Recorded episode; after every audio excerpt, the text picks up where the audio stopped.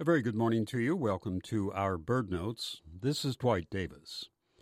Many years ago, Uncle Sam gave me an all expense paid trip to Europe with a new olive drab outfit, complete with shiny boots.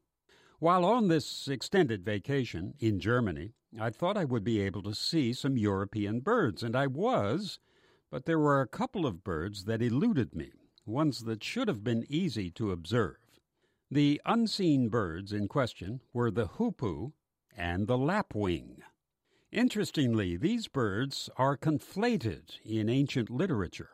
In Ovid's Metamorphoses, King Tereus of Thrace is turned into a hoopoe.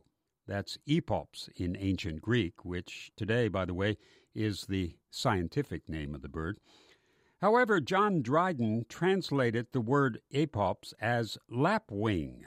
The mistake is somewhat understandable since both birds are basically ground dwellers and both sport conspicuous feathers on the head. However, the hoopoe exhibits a crest of black and white tipped tawny feathers which the bird fans out at will. The lapwing, on the other hand, shows a long wispy adornment of just a few feathers, giving the bird a rather jaunty look. The resident lapwing of Europe and Asia is properly called the northern lapwing. An alternate name is peewit, based on its call.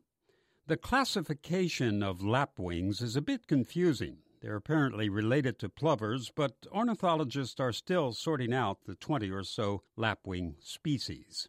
Most live in the southern hemisphere, and most do not have extra head feathers. Now, having missed the chance of seeing a lapwing in its native haunts, it appears that I have another opportunity right here. A northern lapwing is visiting Virginia Beach in the fields of Pungo. Vagrant birds like this are not unknown. There have been lapwing sightings before in North America, notably after an Atlantic storm in 1966. The visiting lapwing will be easy to identify. There is the crest, of course. Otherwise, the bird is about a foot long and has a greenish, iridescent back with a black crown, black throat, and black breast, and white on the face and underparts. When the bird flies, note the large rounded wings, quite different from the mostly pointed wings of similar shorebirds. By the way, it is the wings and the supposed lapping sound they make that gives the bird its name. More easily heard is the call.